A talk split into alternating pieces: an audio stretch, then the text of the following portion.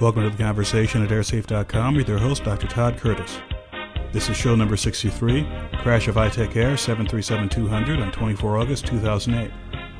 The aircraft was on a scheduled international flight from Bishkek, Kyrgyzstan to Tehran, Iran.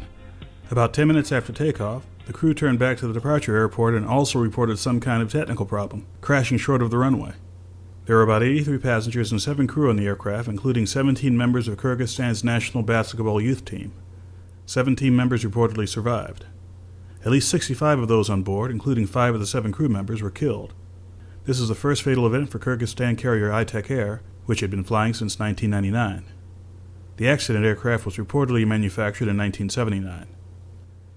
Exactly one month before the fatal Itek Air crash, the European Union released a list of airlines that included Itek Air as one of the airlines banned from flying in any of the EU countries. This was the 65th fatal event involving the 737 and the 47th involving the 737 200 series.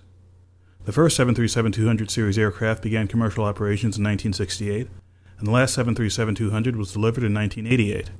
The first fatal event for the 737 was a 737 200 crash in 1972. This latest crash was the 19th fatal 737 event since 2000, with 11 of the 19 involving a 737 200. The last fatal 737 200 event in North America or the European Union was a crash in Colorado Springs, Colorado in 1991. Additional information about this event, including updates or findings from the investigation, will be available at itek.airsafe.org. Thanks for listening, and I'll see you next time.